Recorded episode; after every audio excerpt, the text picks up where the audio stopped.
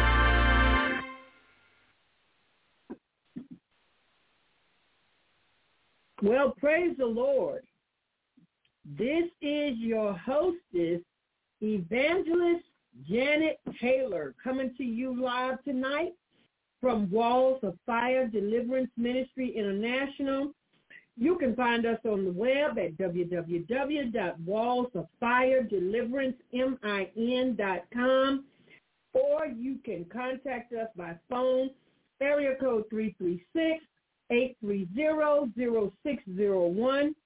You can email us at jet245 at msn.com, or if you prefer snail mail, you can still write us at P.O. Box 1148, Walkertown, North Carolina 27105-4123. I'd like to invite you to tune in with us for the sweet hour of prayer, Monday through Saturday at 12 noon Eastern Standard Time. We pray for one hour, and on Sunday nights at 8 p.m. Eastern Standard Time, again, we pray for one hour uh, area code 425-436-6333, and the access code is 716-5050, followed by the pound sign.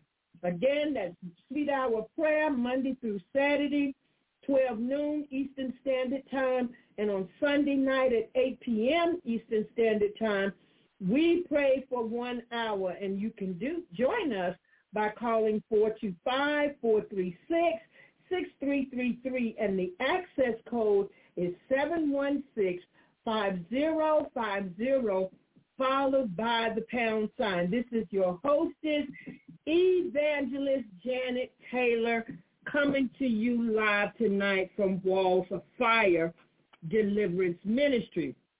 Um, I tuned in last night with uh, Apostle Emmett Overton and his message blessed me so much um, that I just piggybacking right off of where he talked about. His topic was, you know, how to get through hard times. What do you do during hard times?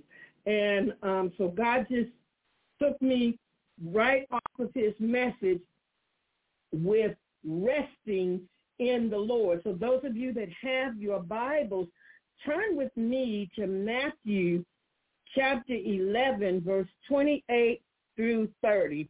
And let's hear what the Lord has to say to us. This um, section of the Bible is known as the Great Invitation. Matthew 11, verse 28 through 30.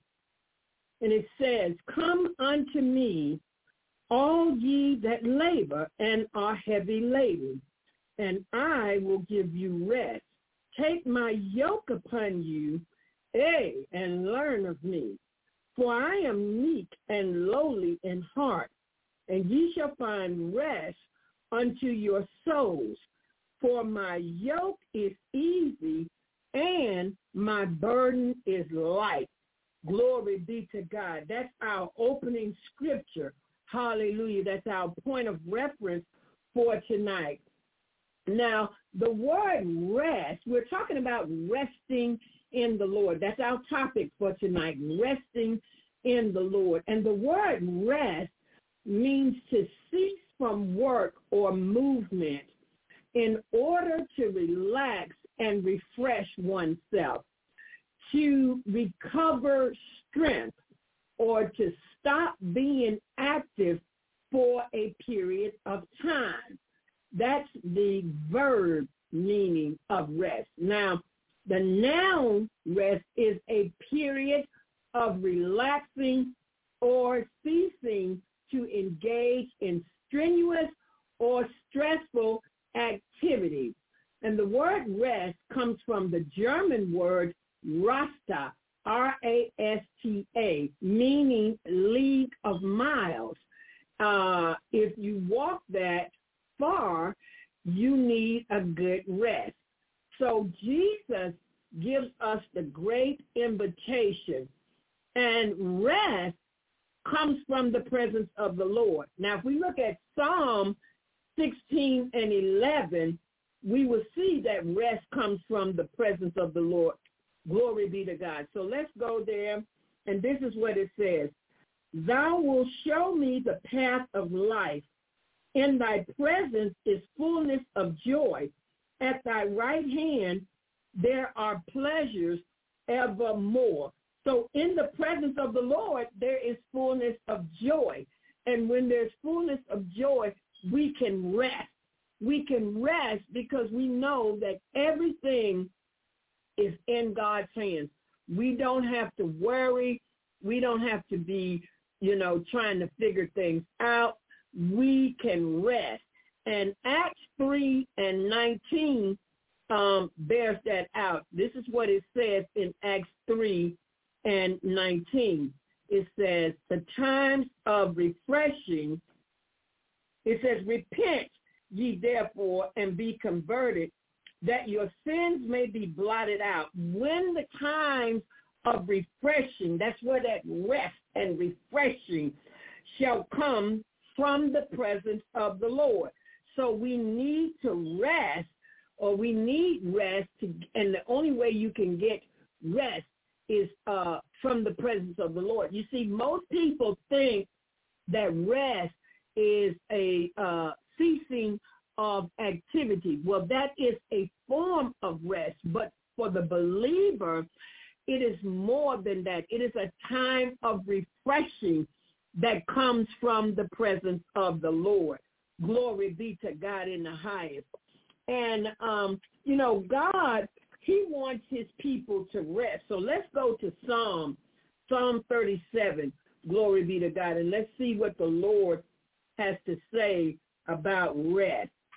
The first thing God says in Psalm 37 is, fret not thyself because of evil doers, neither be thou envious against the workers of iniquity, for they shall soon be cut down like the grass and wither as the green herb. You see, when you have people that are evildoers, uh, when you look at them, it, it looks like in their iniquity. It looks like the things that they are doing is, is, prospering them. They seem to be getting ahead. And while you, with your righteous self, uh, uh, uh, may seem that, hey, you're not getting any, anywhere. So the enemy would try to convince you that righteousness doesn't pay and that you could get further ahead if you go back to your old ways. But the Bible says you just keep watching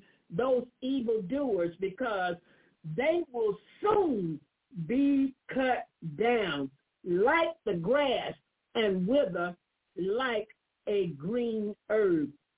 And you've seen how grass is mowed down. It'd be high one minute and you take that mower and go over it and then it's laying flat. And uh, after one day, that grass will wither and dry up. And so the Bible says, don't be concerned about the envy, uh, uh, about the wicked. Don't be envious of them because they will soon. In other words, God says, I'm gonna take care of that soon. Don't don't even worry about that. Don't don't don't trouble yourself.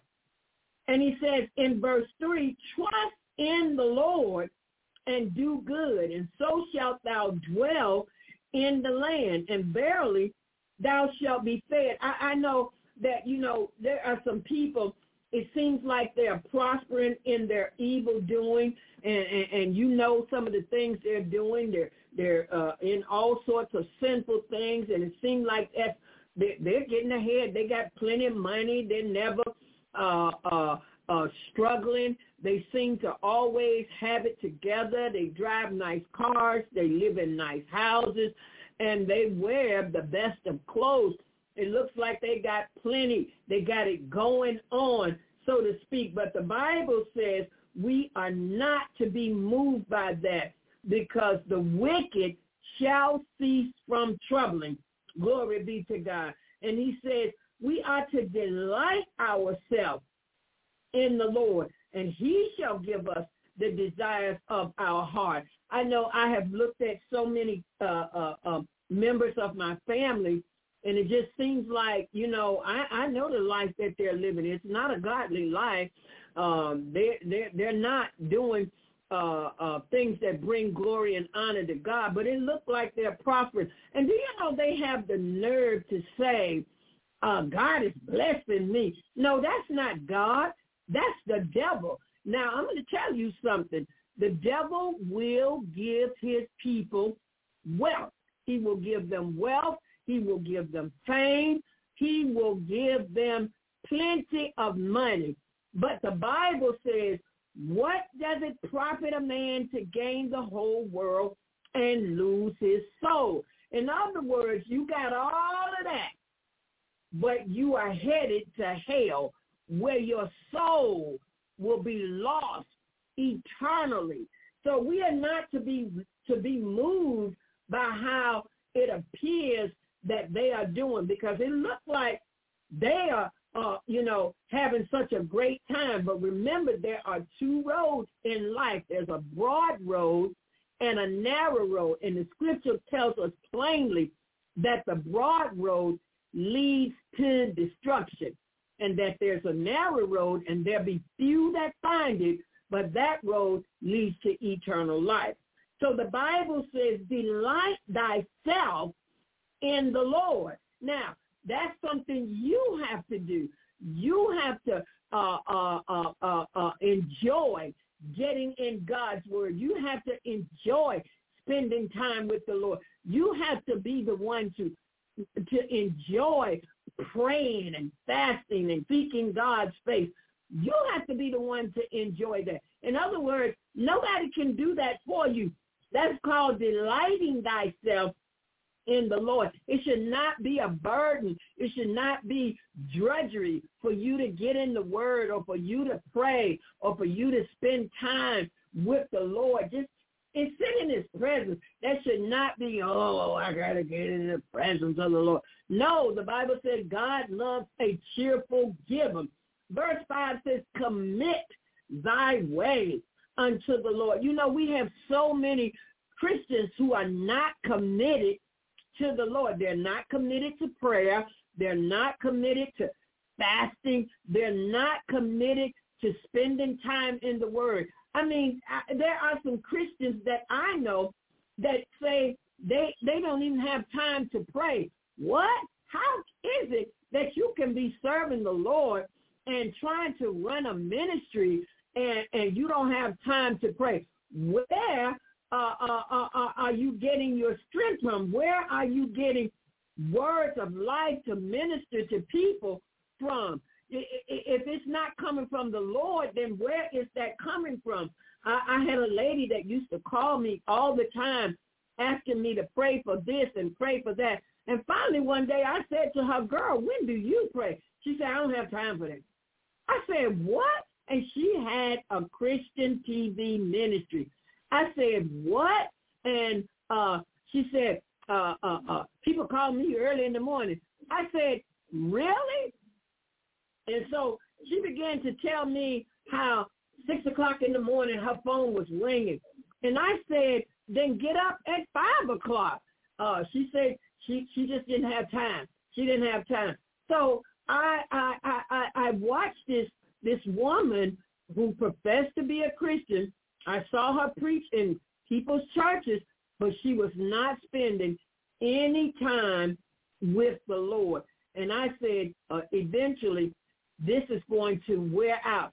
But you know what I noticed is that people were were uh, inviting her to preach in their pulpits. I said to myself, how is it that they don't discern that she don't have a prayer life? How is it that these pastors could not discern that? Why? I guess because they were not spending time in prayer. I don't know. But I know one thing. I have to pray. Not only do I have to pray, but I want to pray. I want to talk to God. I want to get on the altar. I want to rest in the Lord. Glory be to God. You know, I went through an ordeal uh, not too long ago, and um, it uh, it had the potential to weigh heavy on me. It's, it's a bill it's a, a, a bill that I owe, and it's a large amount of money.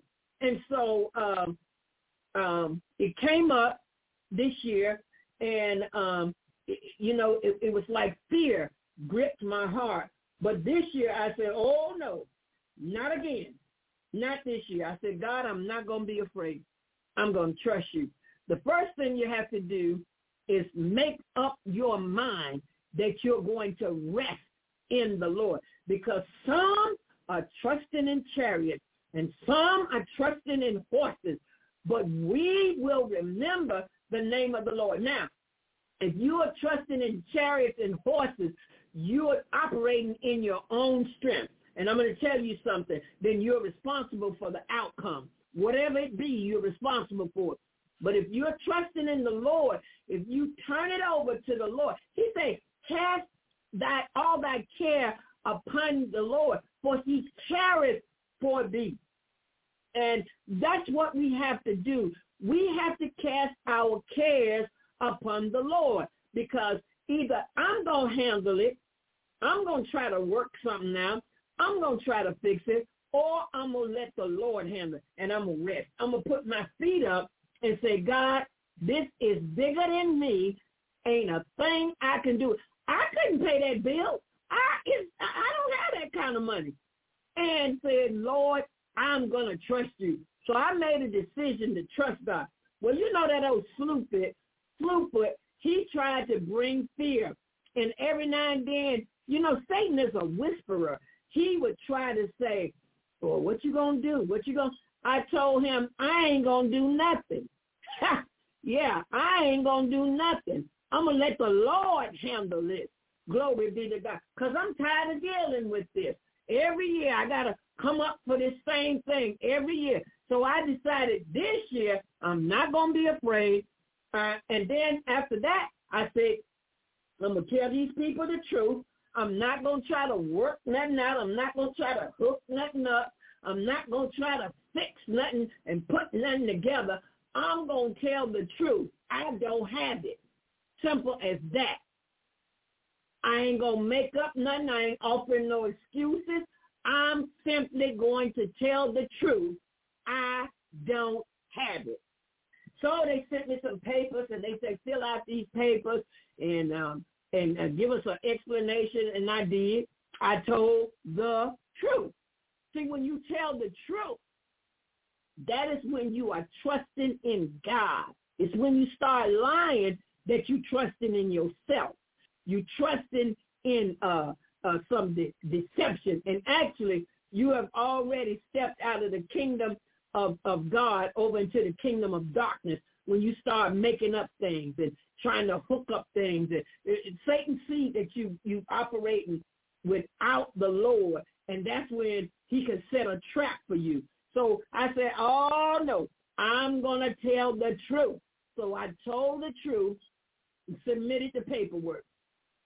So then they said, but we need this, this, and this. I said, okay, and I sent them X, Y, and Z. I sent them everything they asked for. And then uh, I went on about my business. I went on about my business. And uh, right before Thanksgiving, right before I left to uh, go visit my granddaughter, I happened to see, check my email, and I saw an email from them. And um, I accidentally logged off the email.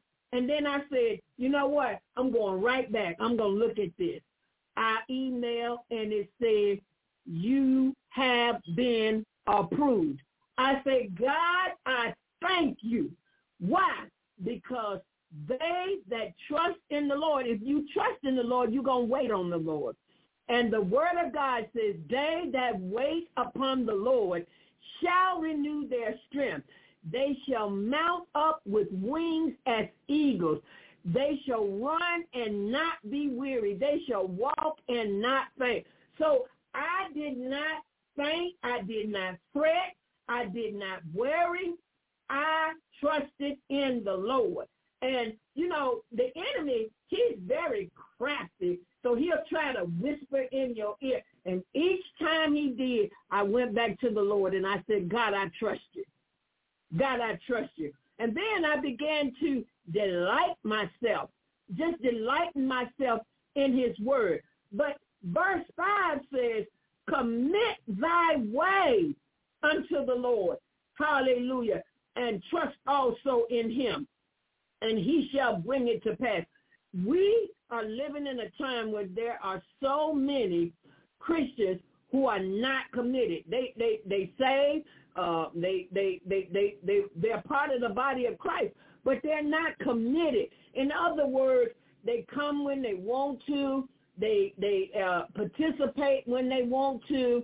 It's all about how I feel today. If I don't feel like it, well, I'm still saved, but I just ain't going to participate. I ain't coming. I'm not going to do this. You know, we got too many fair weather Christians not committed. And the one thing that I see that Christians are really not committed to is prayer. Christians, the only time they are committed to prayer is when their back is up against the wall. But the Bible says we should pray without ceasing. We need to be praying for not only our needs, praying for the nation, praying for souls, praying for people to get saved and repenting, repenting of our sins. When we look at our nation, I'm talking about the United States, the nation that we live in, there is so much that we need to repent of right here in this nation. And you might say, well, I didn't do none of that stuff. But you're part of this nation. No man is an island. You're part of this nation. So we have to repent on behalf of this nation. Cry out to God and look at the church, how the church is prayerless, prayerless, and, and, and expect the miracles of God. You know, we wonder why we're not seeing the signs, miracles, and wonders following the preached word of God. He said, these signs shall follow them that believe. Why are we not seeing that? Because we are not praying. A prayerless church is a powerless church. So the church has actually jumped the track. That's where the church got off track by not praying. You know, when I was a little girl, my grandmother used to take me to Wednesday night prayer meeting with her. And I mean, they were foot stomping. They that that was really prayer meeting. Glory be to God. And I was a little girl, but I always fell asleep in the prayer meeting. But nevertheless, because I was in the atmosphere of prayer, I mean, them saints prayed. Glory be to God. Sometimes we didn't get out of there. It was after 10 o'clock before we got home. But they prayed. They were not looking at the clock. I don't even remember if there was a clock in the church, but they were praying. It was an old church. It had a wood pot belly stove, and uh, it took it a while for the church to get warm. But guess what? Those saints did not let any of that move them. They prayed, glory be to God. They got down on their knees on them old wooden benches and they prayed, honey. They prayed. I'm telling you, they prayed. I remember my grandmother, hearing my grandmother pray. Glory be to God. And we just, we have left off praying. We are not committed to God. Hallelujah. Because we're not praying. We're not praying. You know what we're committed to? We're committed to ourselves. Well, if God will do this, if God will do that for me, let me tell you something. God don't owe you nothing. He's already given us everything that we need. He gave us his son Jesus. What more can he give? He gave us the life and the blood of his only begotten son Jesus. So he doesn't owe us anything. Glory be to God. But we are not committed. We're not committed to serving him. We're not committed to praying. We're not committed to fasting. We're not committed to anything that's out of our comfort zone. Anything. If, if it calls calls for too much effort, we're not committed to that. People say, you're going to be at the service. Well, I don't know. I don't know. I, I have to see. Well, what are you doing? Well, I don't know. It just depends on how I feel. What if the Lord treated us this way? What if the Lord treated us this way? When we got an urgent need and, and, and the Lord said, and you prayed and cried out to him, and then the Lord said, well, I, I have to see how I feel. I, I see what I can do. I, I might uh, get around to it. We wouldn't like that. We wouldn't like that, but yet we're not committed. So the word says, commit thy way. In other words, don't try to make your own way. Commit your way unto the Lord. Because Isaiah 55 tells us that my ways are not your ways, saith the Lord. My thoughts are not your thoughts. My ways and thoughts are higher than your ways and thoughts. You know, when we think we going to get something good, do you know God's always got something better? I'm talking about so much better. I can look back over my life and think of some of the things that I thought I wanted. I can tell you today, honey, I can say, Lord, I thank you that you did not give me that. Because it wasn't God's best. I was settling. I was settling for what I could get. I remember looking at a house one time. I thought, well, if I get that, I, I, yeah, it need a little paint and I can fix it up and, and do a little this and do a little that. Don't you know when God blessed me with a house, he put me in a brand spanking new one. Why? Because he wanted me to have his best. I didn't have to go fix up nothing. I didn't have to go try to work out nothing and hook up something and, and put two pieces of wood together and tie them together with a Band-Aid. I didn't have to do all of that. Glory be to God. God's always got what's best. Glory be to God. But we got to commit our way unto him and then trust him and he shall bring it to pass. Not me. I do you know God don't need my help. He don't need yours either. He does not need our help. When we get involved and start trying to help God out, we are making a big mess. We're making a big mess. The Bible says, and he shall bring forth thy righteousness as the light and thy justice. It's, the word is judgment, but it means justice as the noonday. Do you know God got the situation under control? Verse 7 says, rest in the Lord and wait patiently for him. Now that's something that we just don't know how to do. We we get anxious and and and, and the people that stamped our case urgent and we panic and we get anxiety and all sorts of stuff. And then you find yourself stressed out and you're pulling your hair out and you call this one and see if they can help. And they say, child, I just spent my last penny.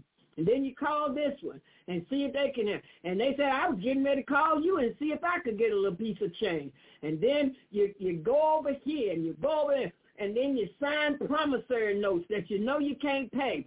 And you keep running and running. And the Bible says that we should rest in the Lord. See, when this bill came due, I decided I am not going through this again. I am not going to fret. I am not going to fear. I'm not going to be anxious. I'm not going to do it. I decided I've had it with that. Because you know what? The company that I own is not bigger than my God. They're a big company, but they're not bigger than my God. God's got the final word. I don't know who this is for tonight, but somebody needs to hear this message. Rest in the Lord. God wants you to rest. Glory be to God. If you pulled out every penny that you got in savings right now, it's not enough to take care of that. So God wants you to rest. Just rest in the Lord. And we have to learn how to do that. We have to learn how to just throw up our hands and say, Lord, help me, and then rest. Knowing that our Father has heard our cry. Glory be to God and pitied our groan. But if you start trying to calculate and see what you can get and see what you can come up with, you're going to always come up short. And you're going to end up in deeper debt than what you currently are. So I decided to rest. I decided I'm not going through it this year. And that's where we got to get. We got to get to the point where we draw a line of demarcation in the sand and say enough is enough. Devil I ain't going there with you this year. Not going to do it. I'm not going to make, I'm not going to allow you to make me lose one iota of sleep. I'm going to rest. I'm going to rest in the Lord and wait patiently for him. He says, fret not thyself because of him who prospereth in his way. I tell you, the wicked are prospering only for a season. Do you hear what I'm saying? It's only for a season. Glory be to God. Because one thing I know about the devil, the devil will invite you to dinner, and then he'll stick you with the bill. So you cannot believe that the devil's going to give you something for free. He doesn't operate that way. Remember, John 10, 10 tells us that the thief cometh not but for to steal, kill, and to destroy. But I am come that you might have life and have it more abundantly. Enemy wants you to fret thyself. Fret. Fret means to worry. Fret means to fear. Fret means to envy. Fret means to get anxious over something. And the Bible said we are to rest in the Lord. Rest in the Lord and wait patiently. Do you know what? God is never in a hurry. He's not. Oh, oh, I gotta go. I gotta go. I gotta go over here and help Janet. I gotta go over here and help this one. Oh, oh, ah, oh, I, oh, something's going on over there. I don't know how I'm gonna handle all of this. God does not panic. He does not fret. You remember the story of Mary and Martha when their brother Lazarus was dying? Jesus stayed where he was for two additional days. Why? Because he wasn't in no hurry.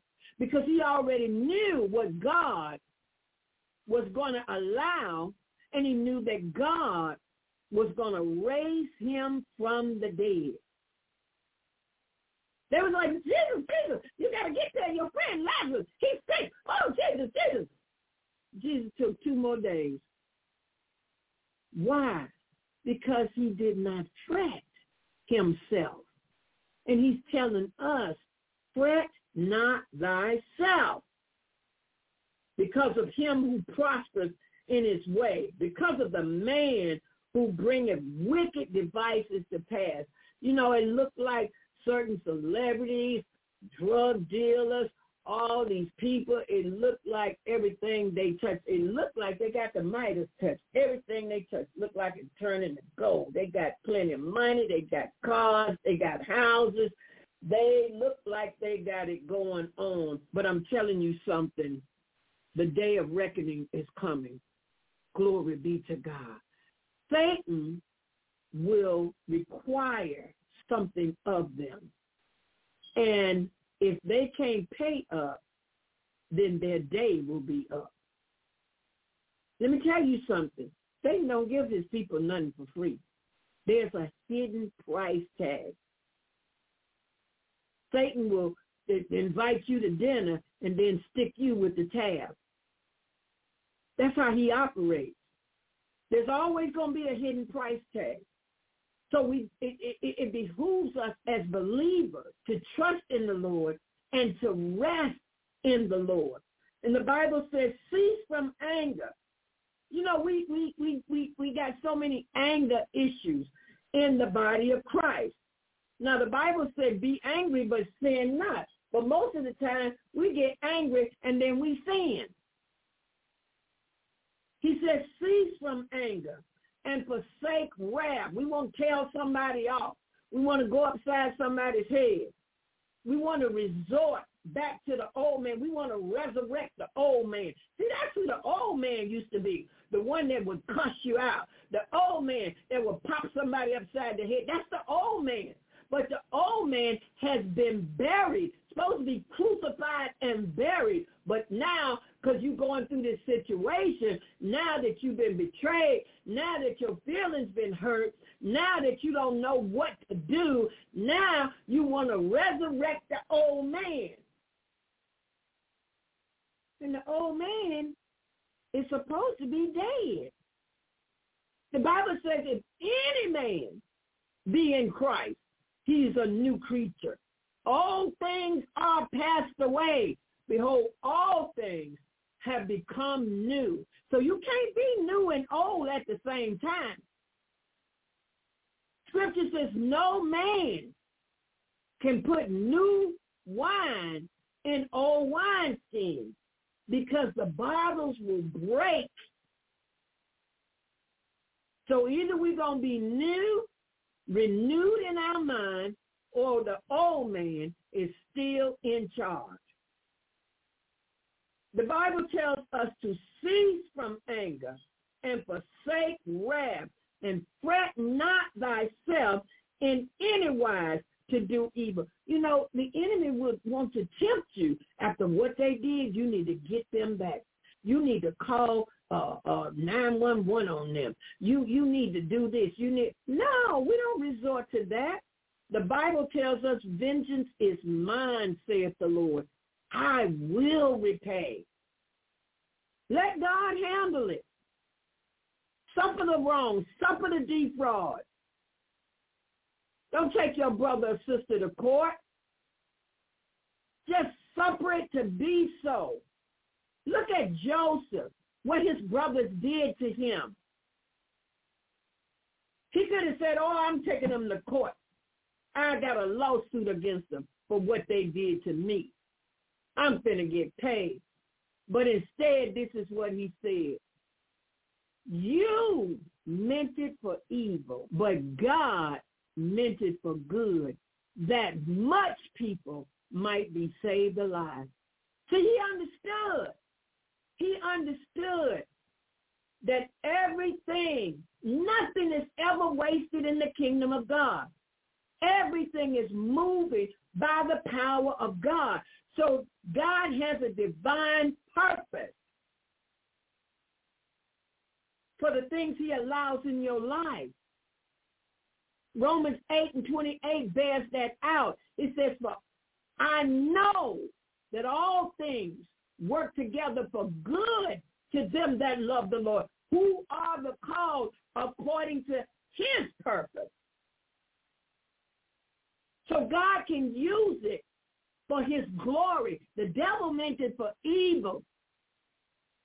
But the devil is not all wise. Only God is all wise. So God said, I'm going to take the good, the bad, and the ugly, work it all together, and make it come out good for his divine purpose. So we got to learn how to rest in the Lord.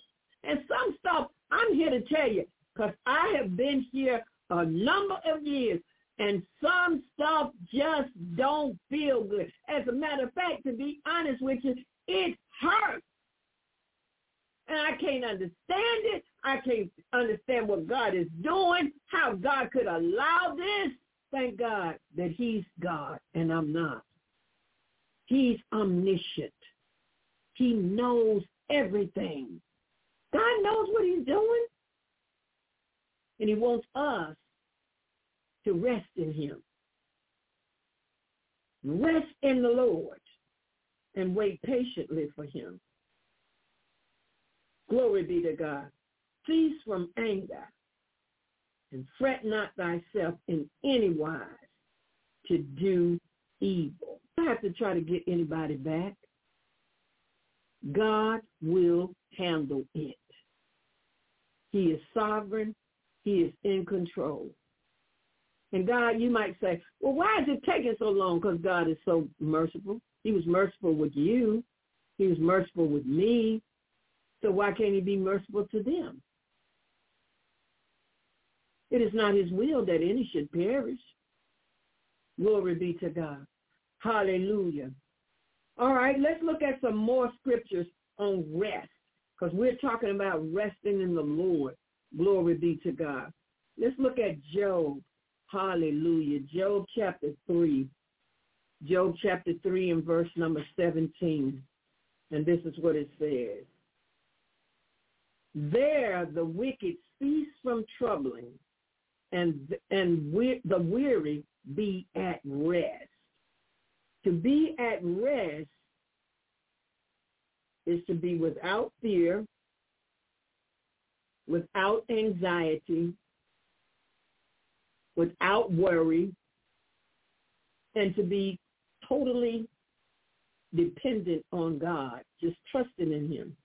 I didn't know how God was going to do it, but I knew I had no choice but to trust him. I have that kind of money. I have no choice but to trust God. And I made up my mind. I said, Lord, I'm going to trust you. You know, I read in the word over in the book of uh, Isaiah, I think it's the 36th chapter, where um, the Assyrians come to invade Judah. And Sennacherib, the king of Assyria, his army was bigger than Judah's army. And he had this um, he had this man named Rabshakeh who he sent to talk to the Jews. And you know, he came selling wolf tickets. And and he was talking trash. He said, to the men that sit upon the wall, that they may eat their own dung and drink their own piss. Oh, he was talking junk. And the Bible said that he cried with a loud voice. And, and the children of Israel had asked him not to speak so loud because they didn't want uh, fear. The, the, the, the Jews didn't want uh, fear to get into the people. So the leaders had asked Rabshakeh uh, to speak in the Syrian language and not the language of the Jews. But oh, he got even louder. And he messed around and he said, let not Hezekiah make you trust in the Lord, saying the Lord will surely deliver us. And then he went on to say, um, none of the other nations, he said, where are the gods of the nations uh, that we've come up against? Where are their gods? They, they were not able to deliver them. He said, who are they among all the gods of these lands that have delivered their army out of my hand? And so, you know, the children of Israel, that kind of, uh, of Judah, that kind of made them tremble. That made them tremble. But the Lord had a plan. See, sometimes the enemy will use intimidation tactics to make you think, oh, I'll huff and I'll puff and I'll blow your house down. But really, he's just a bag of hot air. That's all. He's just blowing smoke. We've got to learn how to trust in the Lord and rest in him even when the enemy is trying to intimidate us because that's one of Satan's tactics is to intimidate the people of God and to make us nervous and to make us fearful and then to make us do something foolish. So the children of Israel, the Jews, they they they they they were afraid. And um, when Hezekiah heard what they said, the Bible said that he rent his clothes and covered himself with sackcloth and went into the house of the Lord. And he said, this day is a day of trouble and rebuke and of blasphemy, for the children are come to the birth, and there is not strength to bring forth. You see, Hezekiah looked at the size of the Assyrian army, and it was great. He had a great big old army. But let me tell you something. It's not the size, because I learned this when I was a little girl. The bigger they are, the harder they fall. Goliath was a giant standing over David, but David had God on his side. He said, who is this uncircumcised giant to defy the army of the living God? Don't you see? David was resting in the Lord. His confidence was in the Lord. Now, his brothers, they were tall, they were handsome, they had a great uh, uh, physiques and everything, and all of the rest of Saul's army, these were great warriors, but they were over in a corner trembling when they saw this Goliath. And this one little strapling boy, David, never fought in an army in all his life. But he said, this day, I'm going to cut off your head. Glory be to God in the highest. He wasn't resting in his own strength. He was resting in his God. And Saul tried to give him a, a, a coat of mail. He said, no, I, I can't work with this. I, I can't I can't put this on. He said, I've never used it before. I've never tried it before. I, I, I can't I can't fight with this. And he got five smooth stones from the brook. But it didn't take but one to bring that giant down. You see, David knew his God. He knew his God. And y'all know the rest of the story. That one stone, he threw it. and it sunk into that giant's head, and he fell down. And David took his own sword. He took Goliath's sword and cut off his head. Goliath was selling wolf tickets. He was telling David he's going to feed his body to the birds.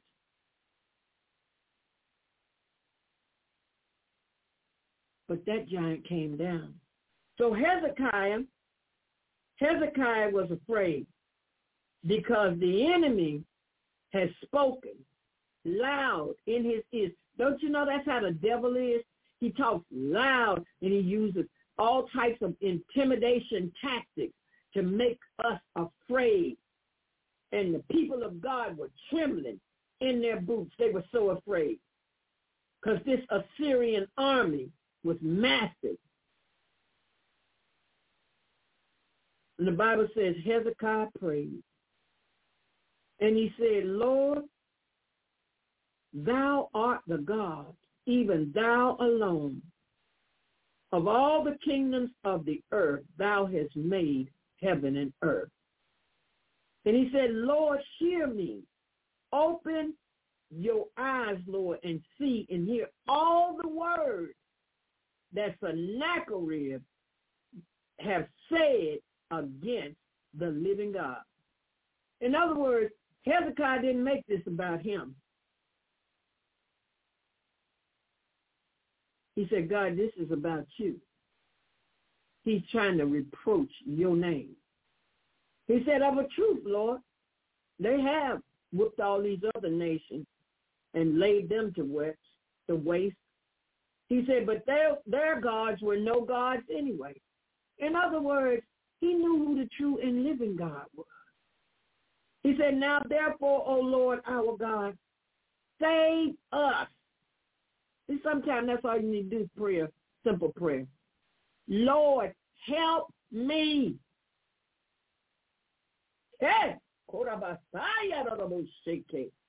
Help me, Lord, and deliver us this man's hand.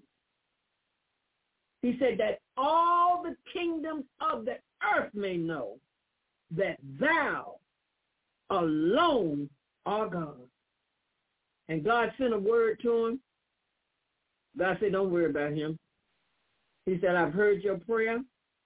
He said, and this is what I'm going to do. He said, I'm going to make him hear a rumor. He said, and I'm going to make him go all the way back to his homeland. He said, and uh, when he get there, he said his own sons are going to kill him. And that's exactly what happened. Rabshakeh woke up one morning and 185,000 of his people, his soldiers, were dead. He ran over here to talk to Bob and saw that Bob was dead. He said, well, let me go over here and see about Mike. And he got over there to Mike, and Mike was dead. And Joe was dead. And Tom was dead. And Harry. And when he realized that his whole army, 185,000 men. The angel of the Lord had in the camp and just went through the camp. And they were all dead. And boy, he decided, I better get out of here. And he ran all the way back to his land. And when he got there, his own sons, smote him with the sword, and then they escaped into the land of Armenia. So what am I saying? Evildoers shall be cut off. But those that wait upon the Lord, those that rest in the Lord, those that trust in the Lord, shall inherit the earth. Glory be to God. Hallelujah. We have to learn how to trust in the Lord and rest in him. Let's look at Isaiah 30 and verse 15, one of my glory be to God. For thus saith the Lord God, the Holy One of Israel, In returning and rest shall ye be saved. In quietness and in confidence shall be your strength.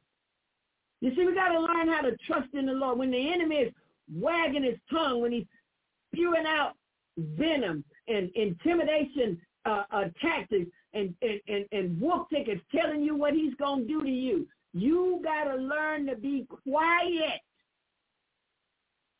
Be quiet and have your confidence in the Lord God Almighty. One of the names of God is El Gibbor, the mighty warrior. God knows how to fight. He knows how to fight. Thank you, Lord. Let's look at Exodus. Exodus chapter 13. Exodus chapter 14. And Moses said unto the people, Fear ye not. Stand still and see the salvation of the Lord, which he will show to you today. For the Egyptians whom you have seen today, ye shall see them again, no more forever. For the Lord shall fight for you, and ye shall hold your peace. Glory be to God in the highest. God was talking to Moses, and he was telling him about Pharaoh and his army. You know that Pharaoh, he was crazy. Pharaoh said that the Nile River was his and that he had made it. Now you know he had to be tripping on something really hard because what man can make a river? And the Nile River is not a small river. Even if it were, there's not a man on this planet that can make a river. But Pharaoh said that it was his and that he had made it. Then he went on to say that he was God. And I said, uh-oh. He made a terrible mistake. So he was boasting and had the children of Israel in great fear. Because they had been in captivity down in Egypt all these years. And Pharaoh, he was a hard taskmaster. He was so mean and wicked, he had the children of Israel making brick without straw. He wouldn't even give them the straw. And he told them that their tally had better not decrease. He was wicked. But guess what? When God was hardening his heart, God was setting him up. So when the children of Israel, when he finally let them go, Egypt, after the death of the firstborn of all of Egypt, Pharaoh decided oh, I didn't really mean what I said. I'm going after them. I'm going to bring them back and put them in captivity and do them worse than what I did them before. So he went after them. Yeah, he went after God's people. And they had made it as far as the Red Sea. And when they got to the Red Sea, the children of Israel said, what we going to do now? And when they got there, God instructed Moses to take his rod over the Red Sea. Wave it over the Red Sea. And the Bible says the waters parted. And the children of Israel went through on dry ground. Pharaoh had an army and he boasted himself of 900 chariots. The Bible says there was no smith, no blacksmith in Israel. So Israel didn't have any weapons and they didn't have any chariots of iron. So Pharaoh took them chariots and tried to go through the Red Sea after God's children. And that was his demise. So we are not to be concerned when the enemy is telling us what they're going to do to us. Oh, if you don't pay this, I'm going to take away your house. Oh, if you don't do this, we're going to do that. We're going to take you to court. We're going to, we're going to do this. We're going to do that. Let them devils talk. The word of God says, trust in the Lord, rest in him, and wait patiently for him. Because I'm going to tell you something. Either you're going to believe God or you're not. I decided I'm going to believe God. Because I know that my God, he said in John 15 and 5, without me, you can do nothing. And then he went on to say in that same book, whatsoever you ask the Father in my name, he will do it. I listened to Apostle Overton last night talk about his pipes and how they busted, but he's waiting. He's waiting patiently on the Lord. He is not fretting. He's not saying, oh, God, what am I going to do? How am I going to make it? Oh, oh. No. He continues in his assignment. He continues praying for people while he himself is going through something. He continues ministering and teaching on the broadcast. He continues doing what God called him to do. He is resting in the Lord. He is trusting in the Lord. His confidence is in the Lord. You know God's going to fix it. You got to have faith to live like that. It requires faith. And the only way you're going to have that faith, the Bible says, those that know their God shall do exploits. You got to know God. You either know him or you don't. That's why when that bill came up, I said, not this year. Not going to panic. Not going to cave into pressure. Not going to do any of that. Not going to fret. Not going to worry. The only thing I said was, Lord, I trust you. When Pharaoh went into the Red Sea, God discomfited his army, and the wheels got stuck in the mud. The wheels off that chariot. God showed him how how how great those chariots were. He boasted in that. Nine hundred chariots of iron. God said, "Oh, that ain't nothing." he took the wheels off of them. And they still tried to go after God's people. And guess what? God told Moses, when the last Israelite made it to shore, God said, Moses, take that same rod and wave it back over the sea. And the sea closed up. And Pharaoh and his army drowned. And the women took tambourines and they began to dance and sing. They said, the horse and his rider hath he thrown into the sea. You see, God knows how to fight for us.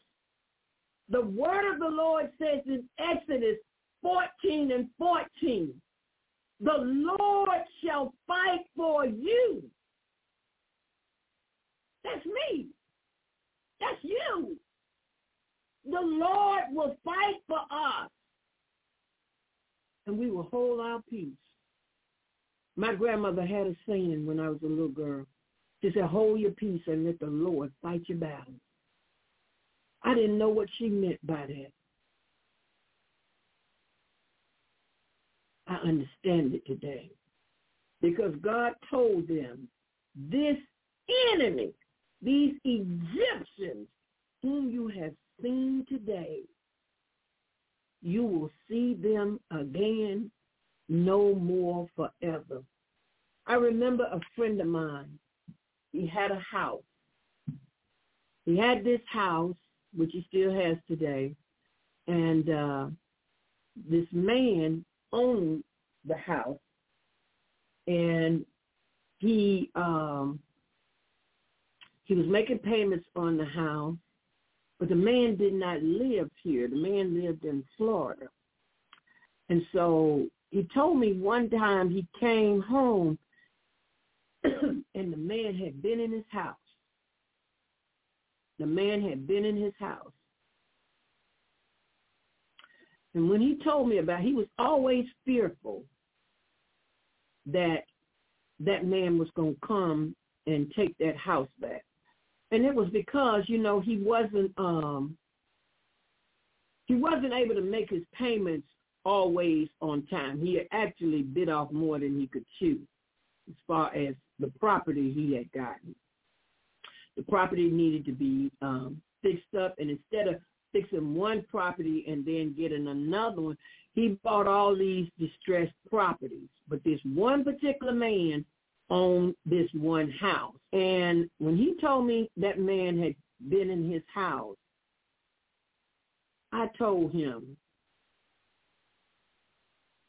he said, but what if he come and take the house back from me? I said, you'll never see that man again.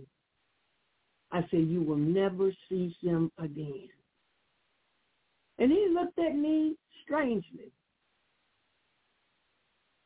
I don't even know how I knew that to be honest with you, I didn't know it. It just came out of my mouth. But I spoke it.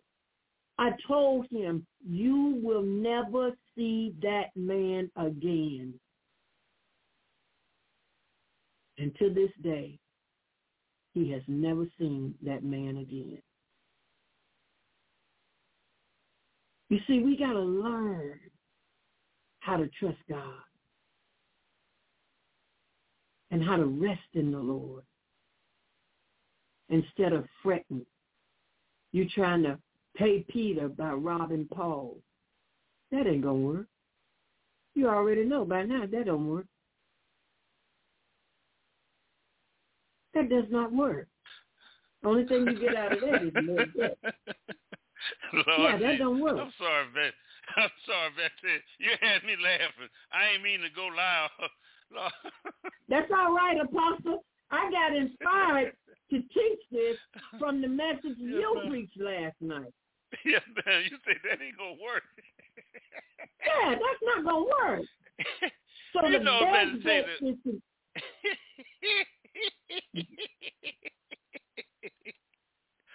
oh Jesus, they got to trust. You know the problem, Evangelist Taylor, I'm noticing throughout the years of me being on radio, and you have Christians saying that they've been walking with the Lord a long time, I doubt it. Where's your faith? They ain't trusting him. They ain't trusting him. They're not trusting him.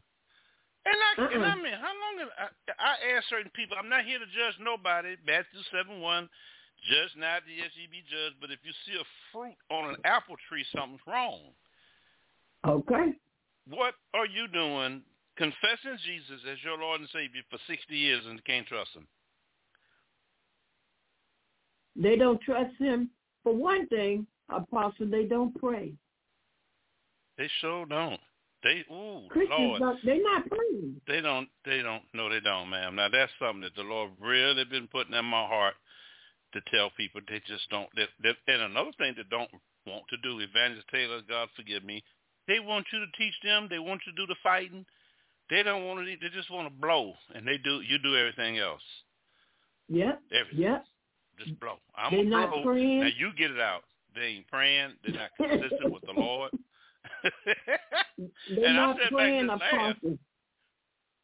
They're not praying. And this is why there's no power in the church. That's right. This is why there's no power in the church because the church stopped praying. They don't have prayer meeting no more. They're not having prayer meeting no more. In the you church. the Ain't nobody praying. you, you know the Methodist church they split off, broke off. Some want homosexuals, some don't. They they splitting off now. They lean into their own understanding. Yep. That's right. Ain't nobody praying. Nope. Therefore, you know, we have gotten so far away from God. I'm talking about the God of the Bible. Yep. The God of the Bible. God wants us to Yep. trust him and Yep. rest in him. He Yep. is let, let, let's go to uh let's go to uh Genesis. Genesis chapter two and uh I I believe it's verse number seven. Genesis chapter two and verse Genesis two and two, I'm sorry. Two, Genesis two and two. This is what it says. well, I tell you the truth. Genesis 2 and 2. And on the seventh day, God ended his work which he had made and rested on the seventh day from all his work which he had made. You see, God rested. He ceased from his labor. And God is trying to teach us something from this. We They- have to go- learn yep. how to rest Yep. in the Lord. Yep. Not only that, a lot of Christians, Evangelist Taylor, throughout my years of dealing with people, through I've been doing this 14 years on the radio. The minute you say something about the Sabbath, but to them they get no, no, no, no. You don't hear nothing, nothing, no comment. one well, thing, I mean, just dull, nothing, no reaction at all to it, none, nothing.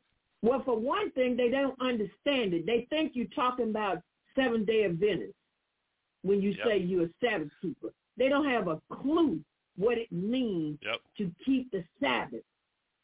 that's so sad. That's the you they know think you're talking about that's the first thing the Lord told me when I started this radio ministry. I was in a hospital. I ain't know nothing about no internet radio, and I'm here. I am. wow. Uh, didn't even have no Social Security, no nothing. Waiting on a lawyer, about to lose my house, volunteering doing uh, work up at the hospital. I ain't know nothing about no uh, uh, the Sabbath. And the, when the Lord opened me up and sent me to Israel, and He said it Okay. won't be fellowship of deliverance in that radio no more. It will be live deliverance. You will honor my Sabbath. And I followed Him, and I ain't lacking ever since I followed Him.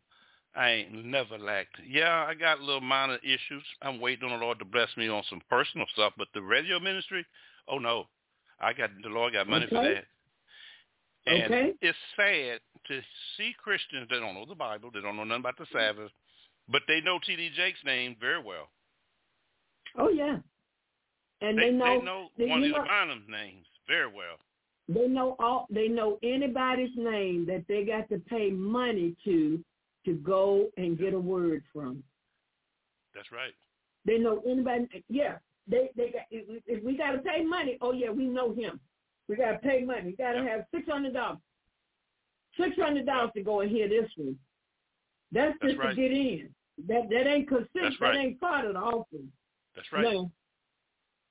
So That's when right. it comes to revealing truth, see, they don't like a message like this, resting in the Lord. No, They don't No, like don't hear that. because no, no, no. They said, well, what does that have? What does that got to do with me? The enemy. I'm going to tell you something, Apostle. The enemy have got the people so busy that they don't even know they need rest. He got them chasing. They all uh, the stock market and all they just running like like wild horses. They just running, running, running, and they don't even know. Hey, I need to get some rest. If I don't slow down, if I don't get some rest, I'm not gonna make it. They don't even know. They just got the enemy has them so busy. I got to go to this meeting. I got to go to that meeting. This meeting, that meeting, this meeting, and they having meetings and meetings and meetings and meetings, and ain't getting nothing done. Yeah. They ain't getting nothing done. Nothing. But they just running, mm-hmm. running, running, running. And the enemy got them thinking they're important. Because they got to go to all these meetings. And what he's doing is robbing them of their health. That's why people are so sick, because they are stressed out. Because they're not getting no rest. That's why God instituted the Sabbath so that man could rest. I want you They to get up and go to work This- Monday morning, they still tired. They done Mhm. had a whole Yep. weekend and they go to work Monday morning tired. Watch this, Evangelist Taylor. This is going to be 34 seconds. Watch this. Listen to this. Okay. Go ahead, brother.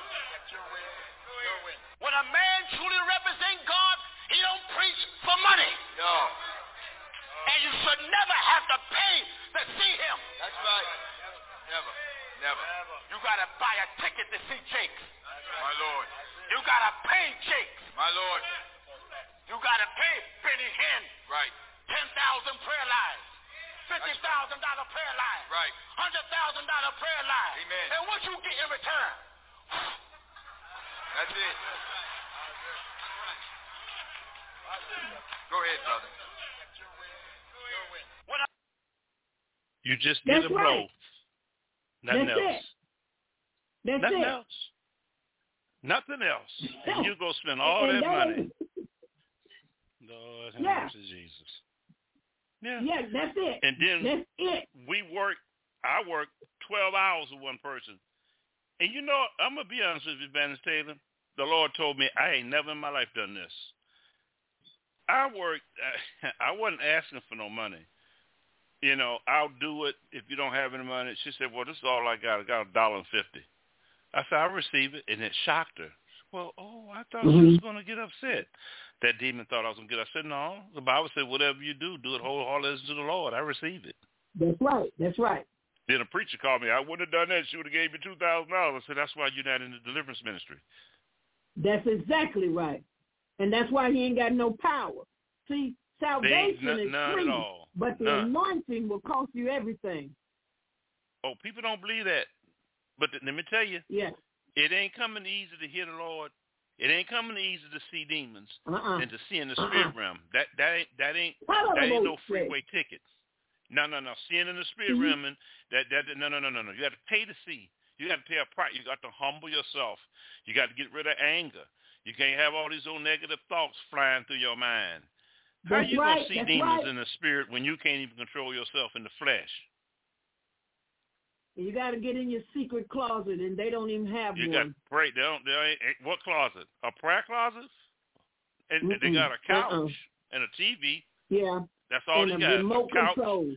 and, And, a, a, m- and a remote control. control. I can't do And that, they, Advanced they don't they don't even call it the remote control. You know what they say? Anybody seen the moat? Say the Oh, moat. Jesus. What is the moat? They're calling it the moat now. mm, the mm. moat control. I said, I'm wow. gonna tell you, I had a lady, Taylor, call me uh, yesterday. She was crying. "Ah, She's dying. I said, what's happened? I went to Evangelist to Bynum, and she told me that if I gave her two thousand dollars in eight months, I'll get five thousand. Eight months came, I ain't getting nothing. wow. Yeah, I said, well, uh, you start. You just started to learn how to hear the Lord. You need to hear the voice. How to do that? I said, I said, you need to start reading and meditating. No, I don't want to do that. I just want a fast, quick microwave uh, revelation. Yeah, they want That's somebody to tell them what it's itching ears. They want somebody to tell them what they Yeah. want to hear. So, so Yeah. I ain't even mad at. She told that woman what she wanted to hear. yeah, uh huh. She said it, and I said, and you believed her? Yeah, and I asked her for my money back. She said she don't give refunds back. Okay. people got in their wrong trust. You better put your trust. See, you got the labor, brothers and sisters. Okay. That's it. In order for me and Evangelist Taylor to get on this thing, we don't prepare for none of this. but we're in sync because we stay in fellowship. Now, see, the Lord's telling me, some of y'all read the Bible on Sunday. You leave the church, you go all you can eat, and you leave that Bible sitting on that refrigerator all the way to the next Sunday. Okay. There ain't no way in hell that you're gonna be a defeat, uh, uh, uh, uh, uh, uh, victorious Christian living like that. There's no way Uh-uh. On earth that you can live as a Christian without reading that Bible every day. They they, they don't They don't believe do that though. They, don't- don't that's too much work. You know what they say? The woman told me the woman had a Christian TV ministry, and the woman told me she didn't have time to pray. She was always calling me for prayer. Pray for this, pray for that. I said, girl, I said, girl, when do you pray? She told me I don't have time for that. I said, well, you got a ministry. How is it? She told me people call her at six o'clock in the morning. I said, then get up at five. That's right. I pray at night, Evangelist Taylor. Every night I pray in the Holy Ghost. I pray in the car. She told me she I'm talking to the Lord all days. Lord, I don't want to go to hell. Lord, forgive me for my sins. I say that. I humble, I, and I, you know, I don't, I don't. I said, Lord, I'm just a brother in the Lord. I don't, this apostle, all that. That's a lot of. that comes with a true apostle means you have to suffer. Ain't no glory in these ministries. There's no glory in these ministries at all. Jeremiah was cut in two, sawed off in two. Peter was hung upside down. Paul was beheaded. okay. You have to pay a price for the anointing. Isaiah Don't nobody want to pay a price for it. Yeah. John, yeah, John on the island of Patmos. Mhm. And they was wondering how come he couldn't die. See, these but people, people, don't pe- people don't want to search the scriptures to know the truth for themselves. Ain't nobody can come by and just tell me anything because I, I, the Holy Spirit just click boom, and them spirits that just, just come right up out my spirit. But they don't live for the moment like this. The Lord tell me No. when you on live Rednet Radio, He said you are on live for me. You working for me. You ain't Come working on, for nobody on. but you for me. You are I hired you and I can fire you anytime I get ready. and they don't even I'm know the that. boss. They don't. You I got a whole this. bunch of them that they working for God and they don't even know they already been fired. They still working. and still working. God don't even know him. It, it, it, this is another one. His name is E.W. Emmanuel Williams. Oh, this is a clown. I met this clown, a theologian, E.W. Good evening. How you doing? Sound all educated. The Lord told me he don't even. I don't even know who this is. I say the Lord told me when I when I first started beginning to hear the Holy Spirit. I, I he started fast, started fasting Wednesday, Thursday, Friday. About three, four months didn't hear nothing. That six month came around, I was able to a little bit, and then start clearing up, and I more Derek Prince, and back Wednesday, Mhm. Thursday, Friday, and back Wednesday. That built down up, and I was able to hear the Holy Spirit. And then he walked in. Lord told me, "Let me show you what He is to me in the spirit realm." And I saw a baby with diapers on. He said, "That's a baby, big old suit." He said, "Now look under the suit. I saw spiritual diapers." Lord. A baby. hey, wait a minute now. The first demon I ever saw in the name of Jesus, open up thy eyes that you may see, 2 Kings 6.17, was the demonic spirit of slittisis, spirit of intelligence, intellectuals. It get in them theologians. It's time they get that degree, that demon jump right in, zoop, thinking the mind. and I saw this thing suck on his mind, on his brain. I said, Lord, what is this? And that man left the room. E.W. Emmanuel William. He's the overseer. And He's a check on me and Brother John, Brother one John friend. Brother John cut him loose because he found out he wasn't real. Anyway, I when the man walked out of my office, Evangelist Taylor, in the spirit realm, it took 45 minutes for his tail to leave from his head to the end of my office. It was just carrying right in, and I saw in the spirit realm. I said, "That's a that thing hanging on him." He said, "All that is is thinking and intellect." wow. That's how come. That's how come they can't hear. See, theologians can't hear the Lord. They've been trained. No, they I, can't. I, I done dealt with a whole lot of them at the hospital. They've been trained from their minds. They've been trained from human perspective. This is why it's hard for them to get into faith. Uh huh. Uh huh. And this is why they wait. They work so well in that hospital because you know now the hospital have to be uh, uh, uh, not one particular faith. They have to be right. uh, uh, all together. So, So you got to water, to you a can mix- water it down. That's right. You Yeah, can water yeah. it down. You can water you Yeah. water that down. See, I I learned that at the hospital, and uh, they were trying. Yeah. They tried to fire me. They tried to get rid of me, but the Lord kept me there. The Lord used Brother John to keep me there. They fired Brother John. He still kept me there. So did. And they Yeah, don't know they- nothing. yeah, them- and you got people They to don't. this day go to all They don't know Huh? God. They do no, not don't, know they don't God. No, they don't know. They don't know God at all. One lady told me that they, she invited Hank Hanegraaff to her audience, to her church, and she and he embarrassed her. She invited who? Hank Hanegraaff, Wow. the Bible Answer Man. She said, and he embarrassed everybody. This ain't enough money for me to speak. I need y'all need to give me some more money before I say something. Yeah, I heard. Uh, I heard uh, another one of them said the same thing. Uh, the prophetess got somewhere. You know, she, she started out in them little storefront churches, and um, those are the people that really, you know, boosted her up. And then when she got on the big platform with uh, T.D. Jakes, then she got too big to go back to them little small churches. So they uh, they did invite her to come back to one of them, and she told them how much she had to have before she, you know, preached. And when they got to the church, they hadn't quite raised that kind of money. She refused to open her mouth until they raised that money. Not God at all. That's not God. That's not. Lord, and that's not God, Evangelist Taylor. Lord, have mercy, Jesus. Lord, have mercy, Jesus. Jesus of Nazareth. Yeah, that's what Yeah. they want, though. That's what they want. They Yeah. they like that. They love that stuff. They bask in it. And then when it's time for deliverance, it's us who's getting catching all the hell trying to help them through their rebellion and getting mad at us, but they'll never get mad at the or, ordained the, the the ones who wasn't ordained. They had no no, they ain't get mad at them, but they give us hell. Yeah, that's when they got to go and find a real deliverance minister. Cause see, none of them, none of them is going to uh cast no devils out of them.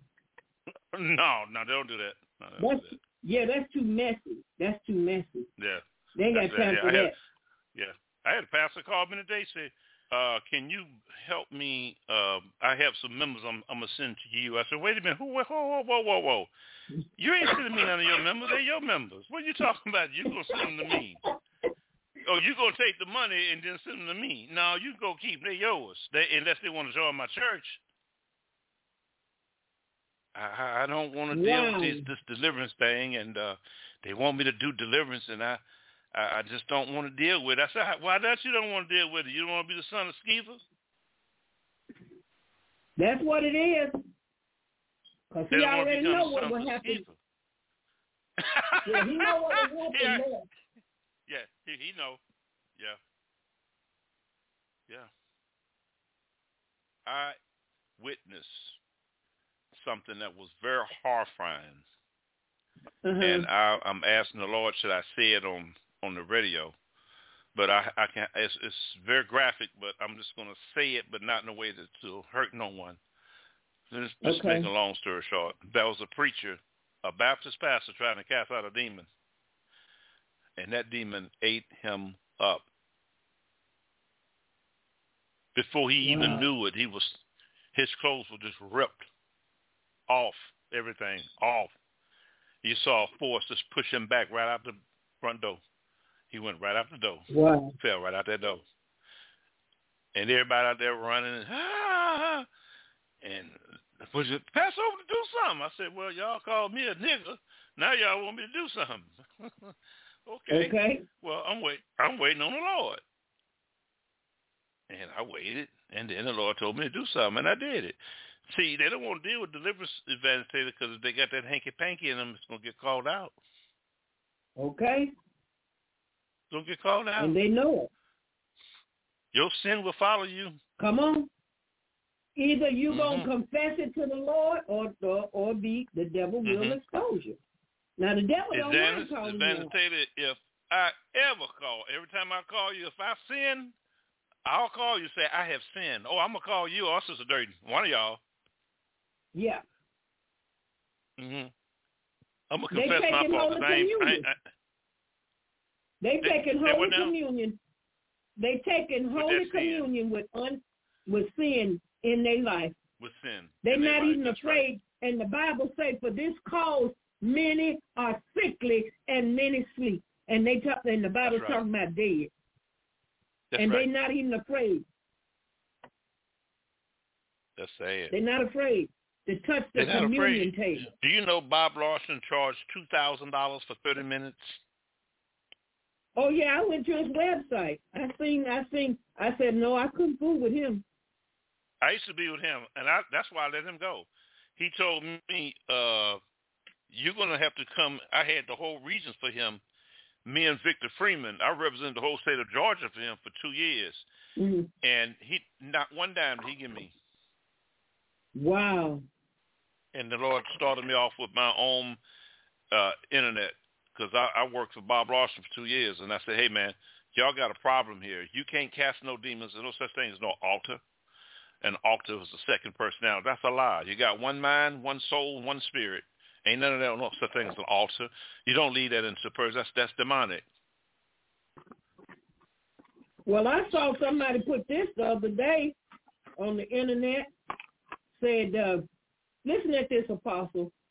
Said that people, these churches, need to start getting counselors and stop telling people that mental health is a demon. I said, wow, just c- contradicted Wow. the word of God because the demoniac that was filled with demons in, in today's society, they would have said he had mental health issues. Jesus called it a demon. Yep. And, and nowhere in the scripture did Jesus say counsel a demon. He said cast it out. Mental health is demonic. That's what mental health is demonic. And this woman You know, was saying I, am gonna do a sermon on that. I'm gonna do a sermon on that. I'm gonna do Yeah. a sermon on that Saturday. I'm gonna do a sermon on that. Yeah. That that the Lord put that in my spirit. Mental health is demonic. Yep. Okay. Okay. Yeah. Yeah. This she Yep. said the churches need to start getting counselors. Why would the church get something that Jesus never told the church to get? Where he said he gave some apostles, some prophets, some evangelists, some pastors and teachers for the perfecting of the ministry. He didn't say nothing about no counselors. he sure didn't. That's Ephesians 4 and 11. Also, Second Corinthians, uh, what twelve twenty eight. Yeah. Yeah, he said nothing about no counselors. When you start counseling a demon, you that means you talking to the devil. Yep. And you ain't getting them out like that. No. We don't counsel People- demons, we cast anything. them out. Yeah. They they believe anything. They, But you know I what. Apostle? Uh huh. That comes under that spirit of intellectualism. Oh, I so- saw that thing. She was so Hospital. educated. Yeah, she was so educated. She said the churches need to get counselors and stop calling that- yeah. mental health a demon. That's what That was her said. education. EW, yeah. Yeah. Yeah, EW said, no, no, no, no, we don't do this. We recognize it as mental health problem. I looked at this here and I said, this ain't nothing but a damn house, nigga. He up here talking to me and the Lord, I'm seeing straight through him. you know, I said, and then the Lord hit me with it one time. I told him those are demons. And I used to walk in the hospital, and when I would walk into certain rooms, they know who you are.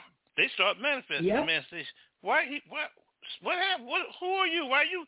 This person shaking when you walked in here." I said, "Well, that's Jesus in me. That's uh, that know that demon in him." I said it right in the hospital. Yeah.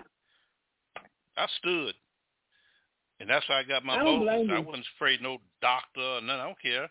I was I wasn't getting paid. I was doing it voluntarily, and the Lord used Okay. that training to teach me the deliverance ministry.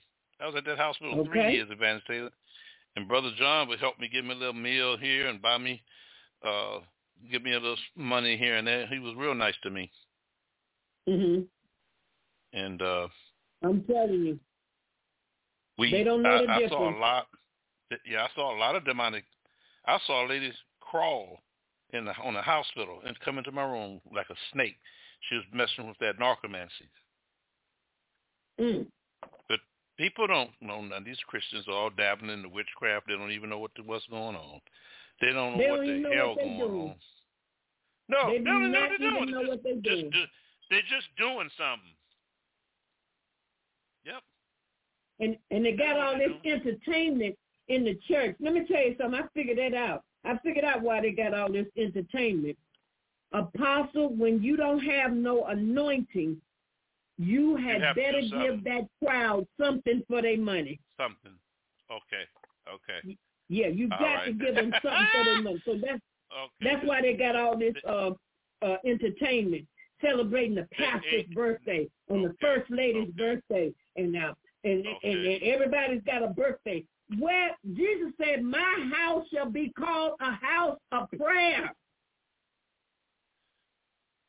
He say nothing about celebrate. Jesus didn't celebrate his own birthday. Now, why we got to celebrate the pastor's birthday in the house of God? Celebrate that at your house. You take that home. That that don't belong in the church. That's right. That has no place in the church. That's right. And people doing it. Blind leading the blind. Yeah. Oh, we got to celebrate the pastor's birthday. No, we ain't got to celebrate that because that's not in the Bible. yeah. The devil done hoodwinked them. Oh. Got hoodwinked and they don't even know it. Sad, man. No. Oh, Very we trying to get the money. We trying to raise the money for the pastor's anniversary. We trying to raise the money. Why are you raising the money for the pastor's anniversary? When you ain't doing no ministry. They got their mind They on the doing no pastor and not yeah. ministry. Right. That give them something to do. And they sat there We and got to have- trust that one man to give them something in the Bible where they don't even go check to see if it's true. He said it's on the screen. He said, I put it on the screen, so it must be true. See, I ain't into that reading off no computer tablets. Lord told me don't you don't you ever do that. I am not. No, I don't need no tablet. Give me my Bible where I can flip over to my page. I ain't ever gonna be doing That's that. it. That's it. I ain't going out like that. That's I'm not that ain't said in the. Bible. That that's a way to get rid of the scripture, get get away from the Bible. I ain't going there. Give me that King James version. That's exactly right. That's a way for the devil to slip something in. You know how Yeah, people I- back in the day, they would put a Mickey in your drink. If you left your drink unattended, they would put a Mickey. That's what they do, and they're giving the people a Mickey by putting it up on the screen. They're slipping a Mickey Yep. in there on them. Yep, I got a Life in the Spirit Bible. Brother John showed me that. That's a very spirit-filled Bible, and it has articles and stuff that can make you grow just reading one article. Uh, Yeah, mm-mm. I stand. Uh-uh. Give me King James. Don't give me nothing else. that's I right. don't want nothing else. Mm-mm. That NIV That- that is water- missing so many scriptures. Yeah. They It's took so many so many. scriptures out in that NIV. Yes, they did, Evangelist Taylor. Yes, they did. And this preacher, who I, I got rid of him, and I, uh, Greater Works, I got rid of him so fast he got on my radio station. Time they had that COVID virus and got on there and talking about sending one hundred and ninety dollars for COVID one nineteen. It had three, three or four scriptures. And then here give you three scriptures just when you send him one hundred and ninety dollars. I I called him and told him to get him off my radio station now. Get him off. I don't blame you, Apostle.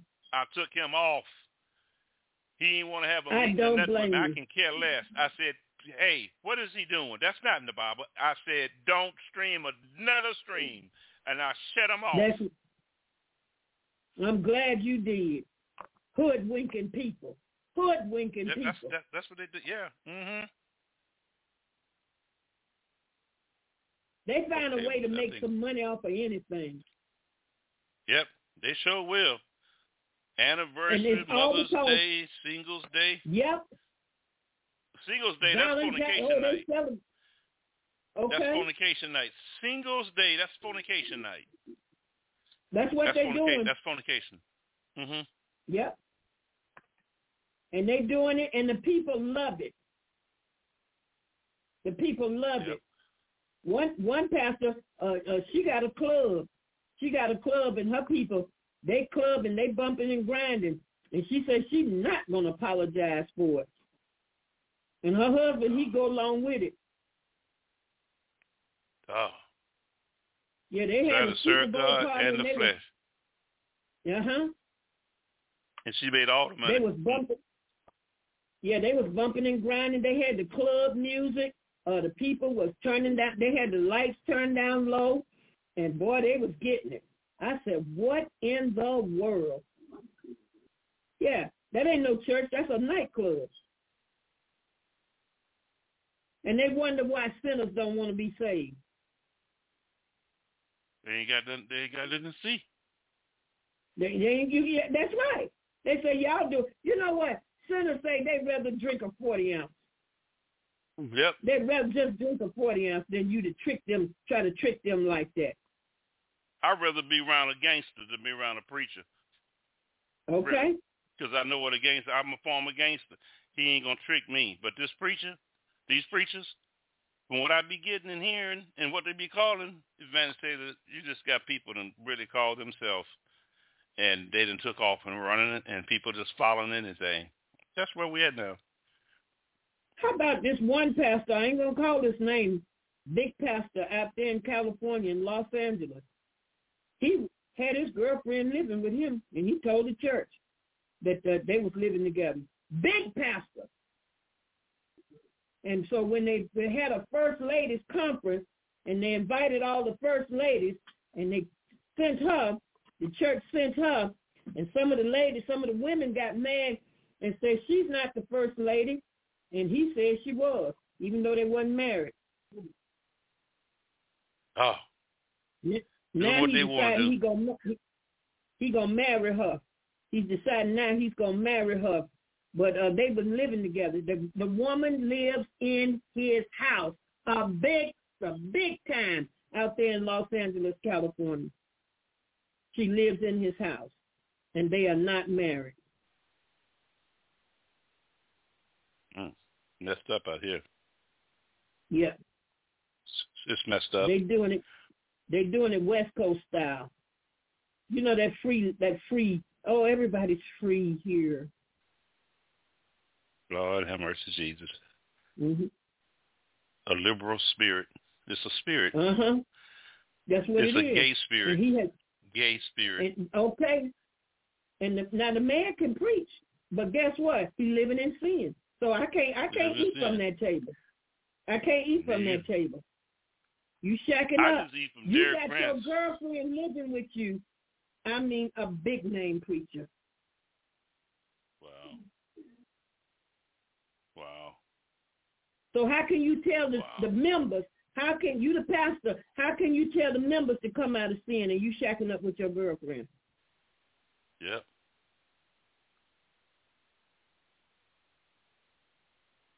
in front of the members. You shacking up with your It's girlfriend in front of the members. Messed up. I'm telling you. It's you. messed up. That's why I say the church, the people not praying. Because if the people were praying, God would show somebody in there, hey, this ain't right. Our pastor Yeah. can't be shacking up with his girlfriend.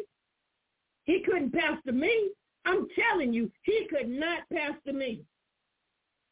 Me either. He, he could he could not pastor me. But my the one I got pastor, both mine's gone, and I still listen to him, Derek Prince. So I I don't even these these people out here telling you know who who I ain't got time. I stay in the word to be the head all them of the preachers. I just stay in the word. This is Derek Prince. Yeah, I can't fool with a lot of this stuff. I I, I Yeah, can't. it's- I can't fool with a lot of this stuff. Yeah,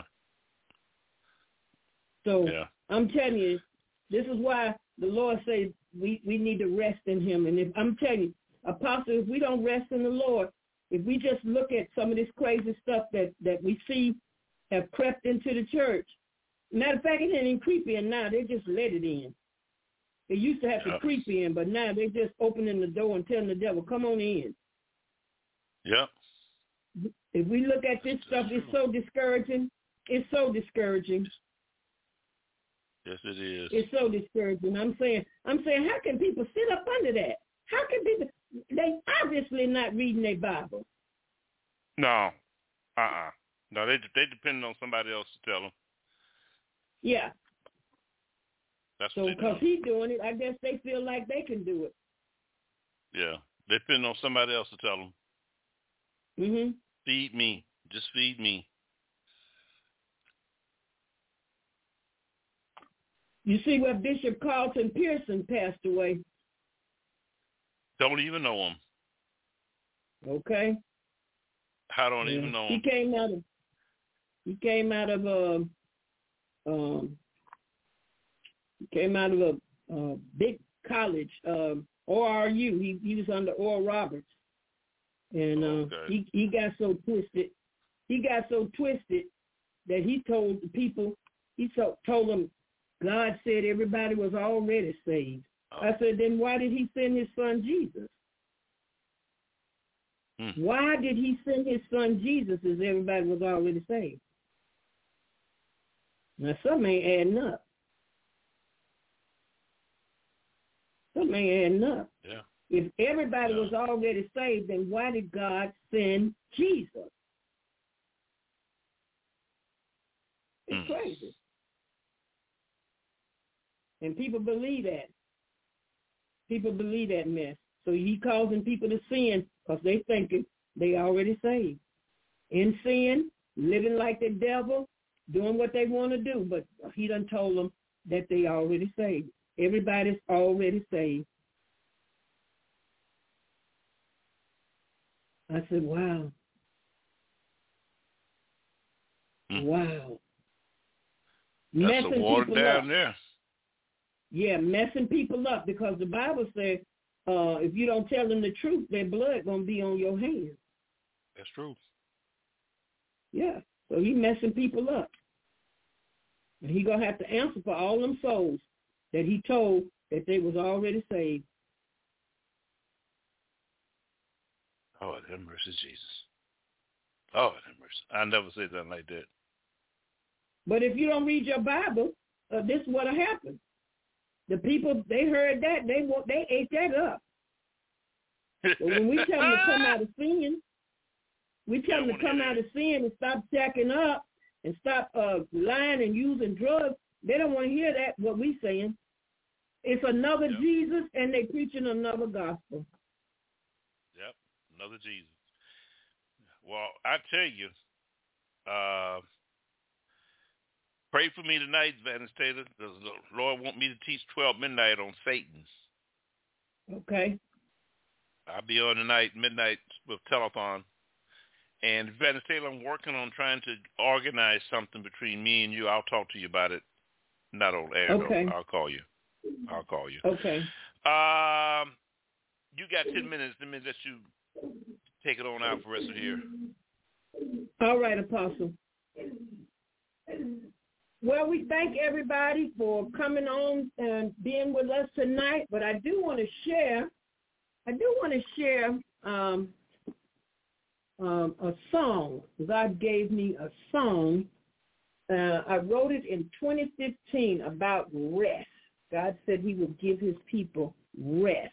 So I'm going to sing this in the closing of tonight's uh, message. So just bear with me one second. The name of this song is I Will Give You Rest. Rest in the Lord, wait patiently for him. Let go of your worries today. Seek the Holy One, cast your cares on him. Be quiet just listen and pray. There's no need to fret. God knows what you need. This is only a test. So get down on your knees. I will give you rest. I will give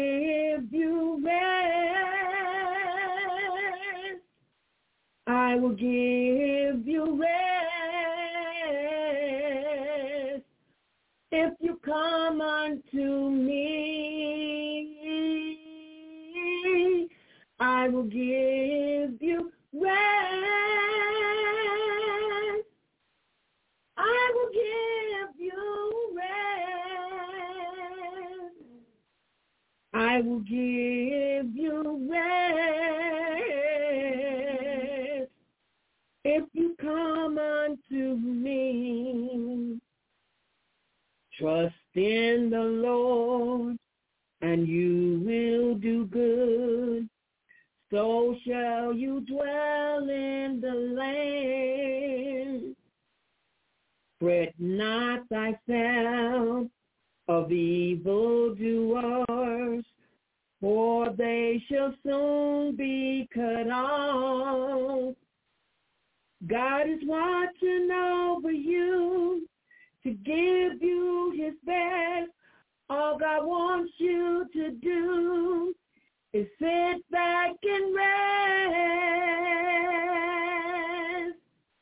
I will give you rest. I will give you rest. I will give you rest. You come unto me, I will give you rest. I will give you rest. I will give you rest. If you come unto me, I will give you rest. I will give you rest. I will give you rest. If you come unto me,